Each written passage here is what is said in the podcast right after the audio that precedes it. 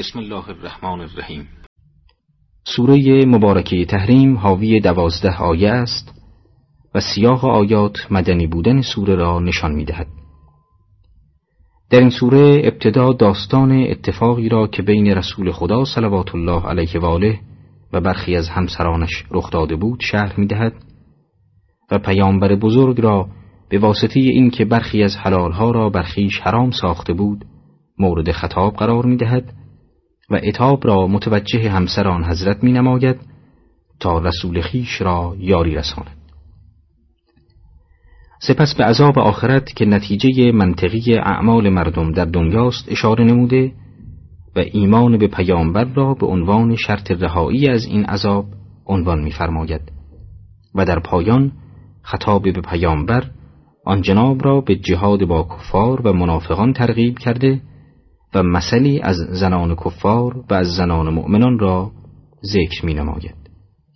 اینک به بیان تفصیلی مفاد سوره مبارکه می پردازیم. به نام خداوند بخشاینده مهربان ای پیامبر چرا چیزی را که خدا بر تو حلال کرد حرام می کنی تو خوشنودی زنانت را می جویی و خداوند آمرزنده مهربان است. در خصوص آیات مقدماتی این سوره در روایات معتبر از ائمه اطهار سلام الله علیهم نقل شده است که دو تن از زنان رسول خدا روزی که پیامبر صلوات الله علیه و آله در خانه ماریه قبطیه از کنیزانش بود به استراق سم نشستند و بعدها با آن حضرت اعتراض کردند که چرا به خانه ماریه رفته ای؟ حضرت نیز قسم یاد کرد که والله به او نزدیک نمی‌شوم. لذا خداوند متعال در این آیه آن جناب را مورد عطاب قرار داده و فرمود چرا آنچه که خدا بر تو حلال کرده بر خود حرام می‌کنی کفاری قسمی که یاد کرده ای بپرداز و ماریه نیز همچنان همسر توست و به او سر بزن در همین آیه وقتی سوال فرموده که آیا خوشنودی همسرانت را می‌خواهی؟ نشانگر این مطلب است که تماس حضرت با ماریه به عنوان کنیزش موجبات ناخشنودی برخی از همسران را در پی آورده بود. لذا آن جناب را در مزیقه و فشار قرار می‌دادند تا او مجبور به ترک تماس با ماریه گردد. اتابی که از ظاهر آیه استنباط میگردد و از سؤالی که خداوند از پیامبرش میفرماید آیا خوشنودی همسرانت را می‌خواهی؟ نشان می‌دهد اتاب متوجه زنان آن حضرت است که غیرت بیجا به خرج داده و آن جناب را تحت فشار و مزیقه قرار داده بودند. و جمله والله غفور الرحیم نیز این مفهوم را تایید می کند. در آیه دوم آمده است به تحقیق خداوند گشودن سوگندهاتان را برای شما مقدر فرمود. خداوند صاحب اختیار شماست و او دانای حکیم است. چون پیامبر اکرم صلوات الله علیه و آله بر ترک عملی که همانا تماس داشتن با ماریه بود خود را ملزم ساخته و سوگند نیز در این رابطه یاد کرده بود در اینجا خداوند آن جناب را دستور می دهد به این که سوگند خود را بشکند و اصولا شکستن سوگند موهبتی است که خدای تعالی برای انسان مهیا فرموده است به طوری که بتواند با دادن کفاره آن را ملغا سازد. البته خداوند مولا و سرپرست و صاحب اختیار است و او دانایی است که با تشریع احکام به هدایت مردم می‌پردازد. آیه سوم میفرماید و هنگامی که رازی را پیامبر به بعض زنانش اظهار کرد همین که زن سخن وی را به دیگری خبر داد خدا پیامبر را از آن مطلع کرد. پیامبر قسمتی از آن سخن را به آن زن گفت و از بازگو کردن قسمتی چشم پوشید و چون آن زن را از قضیه مطلع کرد گفت چه کسی این را به تو خبر داد؟ رسول خدا گفت دانای رازدان مرا مطلع ساخت. روزی پیامبر رازی را که احیانا بر اساس روایات مسئله زمامداری پس از ایشان بود به یکی از همسران فرمودند و سفارش کردند که به کسی نگوید. اما او رعایت نکرد و مع الاسف با بعضی دیگر از همسران آن جناب در میان گذاشت. البته بخشی از راز را نگه داشت. رسول خدا برای اعتراض جریان را برای او ذکر کرد و خبر داد که تو راز مرا فاش کردی. زن از ایشان سوال کرد که چه کسی به تو این خبر را داد که من رازت را فاش کردم؟ پیامبر فرمود خدای دانای آگاه مرا با خبر ساخت. آیه سوم با التفات از غیبت به خطاب در مقام معاتبه با آن دو زن چنین می‌فرماید. اگر توبه کنید به سوی خدا دلهای شما نیز به سوی او میل می کند و اگر بر ضد پیامبر هم پشتی کنید خدا و جبرئیل و مؤمنان شایسته دوستار اوگند و فرشتگان نیز از پی این مددکارند. در اینجا می‌فرماید اگر شما دو زن به سوی خدا برگردید که راه هدایت را یافته و به حق می رسید ولی اگر با اتحاد در دست در دست یکدیگر علیه پیامبر دسیسه کنید بدانید که مولا و پشتیبان او خداست و در هر خطری او را یاری میرساند. و البته جبرئیل صلحا و مؤمنان و ملائکه نیز پشتیبانان پیامبرند. در ادامه خداوند متعال آن دو زن را خطاب کرده و بینیازی خدا و پیامبر را نسبت به آنان یادآور می شود. امید است که اگر پیامبر شما را طلاق دهد همسرانی بهتر از شما مسلمان، مؤمن، فروتن، طائب، عبادت پیشه، مهاجر، دوشیزه و شوهر دیده بدو عوض دهد. در اینجا سراحتا بینیازی خدا و رسول از آن زنان ابراز گردیده و همچنین نشان می دهد به خاطر همسر پیامبر بودن اجر عظیمی برایشان مهیا نیست بلکه آنچه ملاک است نیکوکاری و حسن رفتار است که منشأ دستیابی به پاداش الهی میگردد.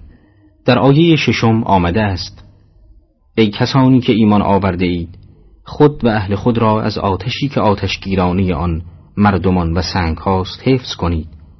آتشی که مراقب آن فرشتگان دژم و سختند و خدا را در آنچه امر فرموده نافرمانی نمی کنند و هرچه فرمانشان دهند انجام می دهند. وقود هر چیزی است که آتش را توسط آن بگیرند در اینجا انسانهایی که در آتش دوزخ معذب خواهند بود را وقود یعنی آتشگیر خوانده و این طبق تحلیل مفسرین بزرگ بدین خاطر است که شعله گرفتن مردم در جهنم به دست خود مردم است چرا که این عذابها نتیجه اعمال و تجسم آنهاست. کلمه هجاره به معنی سنگ را برخی تفسیر کردند به بتها. این آتش توسط ملائکه سختگیر که موکل شده اند عذابهای دردناکی را بر اهل جهنم وارد خواهد ساخت. این آیه که عرض شد جنبه تعمیم پس از تخصیص دارد. همچنان که شنیدید ابتدا خداوند همسران پیامبر را خطاب قرار داده و بدانها ادب میآموزد و سپس بیان را متوجه عموم مردم و مؤمنان کرده و میفهماند که ای مؤمنان خود و اهلتان را از آتش دوزخی که آتشگیرانش خود دوزخیان هستند حفظ کنید و این اعمال خود شماست که در آن جهان تجسم یافته و دامنگیرتان می شود. این آتش با موکران که بر آن گمارده شده راه مفری برایتان باقی نمی‌گذارد و هیچ خلاصی از آن ندارید. پس برای راحتی آن جهان از انجام اعمال زشت بپرهیزید و فرمان بردار خدا و رسولش باشید و آنچه می توانید از حسن خلق و رفتار و عمل صالح دریغ ننمایید. در برنامه قبل عنوان کردیم که سوره مبارکه تحریم بدون به شرح واقعی که بین پیامبر و برخی از همسران آن جناب رخ داده است پرداخته و سپس ضمن ترغیب پیامبر به جهاد با کفار و منافقین به سرنوشت شوم آنان که به خدا و رسول و فرامین ایشان کافر شدند اشاره نموده است. در جلسه گذشته ضمن تشریح واقعی یاد شده به آنجا رسیدیم که خداوند متعال به طور غیر مستقیم به برخی از زنان پیامبر خطاب کرده و آنان را به سبب بعضی سرکشی ها مورد اتاب قرار می دهد و عذاب اخروی را برای آنان که رعایت رسول خدا را ننموده و اوامر او را گردن نمی نهند یادآور می شود. در ادامه میفرماید ای کسانی که کفر ورزیده اید امروز دیگر عذر میاورید فقط در قبال اعمالی که می کرده اید سزایتان می. این هشداری است به آن دسته از کفار که پس از چشیدن آتش دوزخ زبان به عذرخواهی گشوده و از آنچه کرده اند اظهار روگردانی و پشیمانی می کنند. ولی از آنجا که آن روز روز جزاست عذر آنان مقبول نیفتاده و به آنان گفته می شود که حقیقت اعمال دنیایی شما امروز این گونه بر شما جلوه کرده است. و با عذرخواهی نمی توانید آثاران اعمال زشت و تبهکاری هایتان را از بین ببرید و این جزا حق مسلم شماست. در آیه هشتم آمده است ای ایمان آورندگان بازگردید به سوی خدا بازگشتی خالصانه. شاید پروردگارتان گناهان شما را بپوشاند و شما را به بهشت هایی داخل کند که از زیر درختانش نهرها جاری است. روزی که خدا پیامبر و مؤمنین را خار نسازد و نورشان پیشا پیش آنها و در سمت راستشان می شتابد و گوگند پروردگارا برای ما نور ما را کامل فرما. و ما را بیامرز. همانا تو بر هر چیزی توانایی. کلمه نسوح به معنای جستجوی بهترین عمل و سخنی است که بیشترین سود را به صاحبش برساند. و معنای دیگر این کلمه اخلاص است. بنابراین مفهوم قسمت اول آیه ای که شنیدید این است که شما که ایمان دارید توبه ای که بازگشت به سوی گناه در آن نباشد و خالصانه بنده را از رجوع به گناه مجدد باز دارد به پیشگاه حق بیاورید. و سپس امید می دهد که اگر چنین کردید جای امیدواری است که خداوند نیز از گناهان شما چشم پوشی کند و شما را به بهشت هایی که درختان فراوان و های بسیار دارد داخل نماید. در ارتباط با کلمه نور که در آیه سابق و ذکر آمده است برخی مفسران احتمال دادند که نوری که از پیشروی پیامبر و مؤمنین میتابد ناشی از ایمان آنها می باشد یعنی در حقیقت نور ایمان است. و نوری که از سمت راستشان میتابد ناشی از عمل صالح و شایسته است که انجام دادند و در نامه اعمال آنان ثبت شده و در دست راست آنان است. مؤمنین در آن روز به سبب آنکه هنوز نقایسی در اعمال و ایمان خیش می‌بینند لذا نورشان را کامل نمی‌دانند. پس از خدا می‌خواهند گناهانشان را بیامرزد و نقش گناه از صفحه دلشان زدوده شود و خلای آن را خداوند پر کند. و به عبارت دیگر از خدا می‌خواهند که نورشان را کامل و تمام گردانند ای پیامبر با کفار و منافقین جهاد کن و با آنها درشتی کن و جایگاه ایشان در دوزخ است و بد جایگاهی است. خداوند به پیامبر در اینجا امر می‌فرماید که تلاش کن و مانع پیشرفت شر و فساد کفار و منافقین شو. و مراتب این امر هم چنین بود که ابتدا حق را برای ایشان عنوان می‌فرمود. اگر پذیرفته و ایمان می آوردند که هیچ.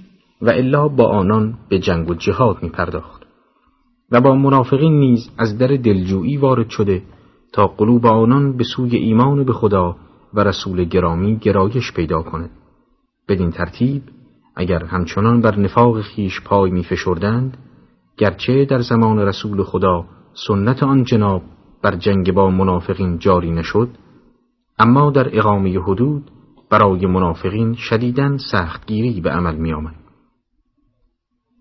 در ادامه خداوند دو مثل یکی برای کفار و یکی برای مؤمنین ذکر می‌فرماید.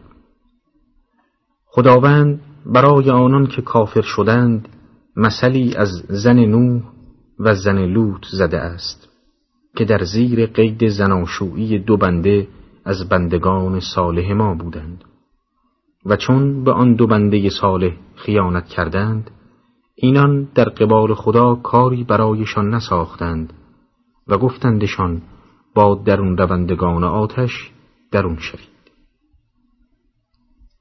مثل اول برای کفار است و میفرماید سرانجام خیانت به خدا و رسولش بسیار بد سرانجامی است و این حتی برای منصوبین انبیا نیز استثنا ندارد. به عنوان مثال دو تن از همسران دو پیامبر بزرگوار یعنی نوح و لوط گرچه همسران بندگان شایسته خدا بودند اما به جهت خیانت آنان نیز همراه دیگر خائنین و دوزخیان سپار دیار هلاکت شدند و انتصاب ایشان به پیامبران نیز آنان را سودی نبخشید. مسئله دوم در مورد مؤمنین است. خداوند برای ایمان آورده ها مسئله می‌زند. همسر فرعون. هنگامی که گفت پروردگارا برای من در نزد خود خانه ای در بهشت بنا کن و مرا از فرعون و کردار او نجات بخش و از گروه ستمکاران رهایی ده. و مسئله دیگر مریم دختر امران که افت خیش را نگه داشت. ما از روح خود در آن دمیدیم و سخنان پروردگارش و کتابهای او را تصدیق کرد و او از عبادت کنندگان بود. در دو مثال قبل خداوند به طور غیر مستقیم خطاب به دو همسر پیامبر که عمل خیانت آمیز کرده بودند و سر آن حضرت را فاش ساخته بودند و ایشان را مورد اذیت قرار می‌دادند میفرماید که اگر چنین کنید سرنوشتی مثل آن دو زن خواهید داشت و در ادامه از دو زن مؤمنه و متدینه مثال میآورد که یکی همسر فرعون و دیگری حضرت مریم سلام الله علیها می باشد. میفرماید همسر فرعون دعا می کرد که در جوار رحمت حق جایگاه یابد و به خدا نزدیک شود. با اینکه نزدیک بودن وی به فرعون همه امیال دنیایی و لذات نفسانی را برای وی در پی داشت. اما او از دنیا دل کنده بود و به قرب الهی دل بسته بود. و این راهی است که همه بندگان خدا می توانند در آن گام زنند کما اینکه راه همسران نوح و لوط نیز در دنیا مهیا و آماده است. و مسئله دیگر از زنان مؤمنه مسئله مریم علیها سلام است که پس از تقدیر و ستایش از افت و پاکی آن بانوی بزرگوار ایمان و تصدیق ایشان به کتب آسمانی و وحی الهی ذکر گردیده و اطاعت و خضوع آن بانوی محترمه در برابر امر خدا عنوان شده است. و نتیجه این که آنچه که سبب فلاح و رستگاری مؤمنین است راه ایمان و پیمودن طریق صلاح است. و اگر کسی خیانت به خدا و رسول او نماید مستوجب عقاب و سرانجامی شوم خواهد بود. نمونه های تاریخی ذکر شده باید عبرتی برای همه مردم باشد تا با درس آموزی از این الگوهای تاریخی راه نجات و رهایی خیش از ذلت دنیا و آخرت را بیابند و در دام تبهکاری ها و نفس پرستی های خیش گرفتار نگردند.